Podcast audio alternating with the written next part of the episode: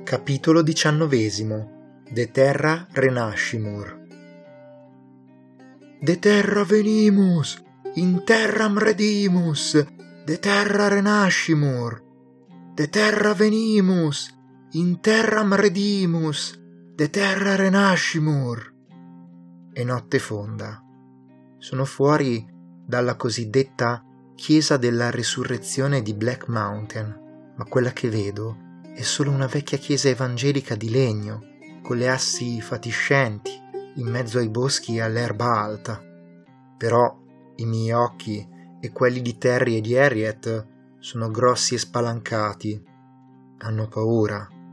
Nelle nostre orecchie riecheggia il suono di quelle che sembrano mille voci, quasi come se prorompessero dal cuore della terra. De terra venimus! In terram redimus, de terra renascimur, de terra venimus, in terram redimus, de terra renascimur. Che cazzo stanno dicendo? Rompo il silenzio. Dalla terra veniamo, alla terra ritorniamo, dalla terra rinasciamo, dice Harriet. Io e Terry siamo sgomenti. E tu come lo sai? dice lui. La mia alma mater è stata la Duke University, antichità classiche, dice Harriet con voce orgogliosa. Laureata in antichità classiche alla Duke University e lavora come cameriera nel dinner di Black Mountain, stato di Washington? Penso. Il sogno americano fa schifo. Non mi piace per niente, dico. Facciamo così. Adesso provo ad avvicinarmi per vedere chi sono annuiscono. Io lascio l'erba alta nella quale eravamo accovacciati e vado verso la struttura di legno. Procedo con fare furtivo fino alle finestre sporche. Dentro l'edificio ci sono alcune decine di persone. Hanno addosso delle tuniche di color rosso scarlatto. La struttura è illuminata da una serie di lanterne a olio.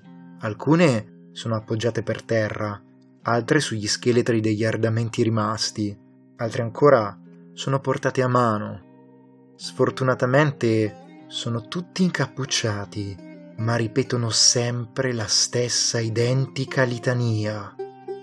De terra venimus, in terram redimus, de terra rinascimur.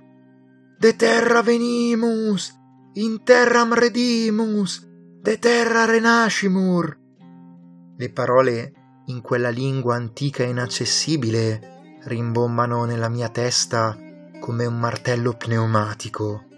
Quasi per istinto attivo la mia seconda vista per difendermi dal male che stavo sentendo alle tempie. Ora le cose vanno un po' meglio, persino i dettagli sembrano più nitidi nonostante il buio. Da sotto il cappuccio di una delle figure riconosco le fattezze cadaveriche dello sceriffo Talia Esther. Nulla di nuovo. Ma non è questo che mi spaventa. No, perché il volto della figura apicale di questa congreca, l'officiante di questo oscuro rito, mi si svela. Sono le sembianze mortifere del sindaco, Ephraim Kemp. Sotto il suo cappuccio risalta un ghigno malefico che sembra essere rivolto proprio a me arretro senza volere.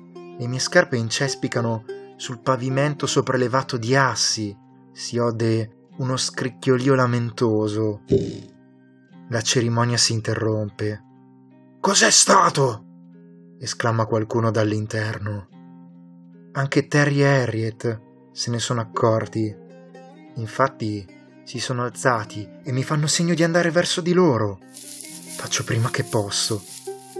Ci voltiamo per scappare verso la foresta, ma all'improvviso una figura incappucciata di scarlatto ci si para innanzi.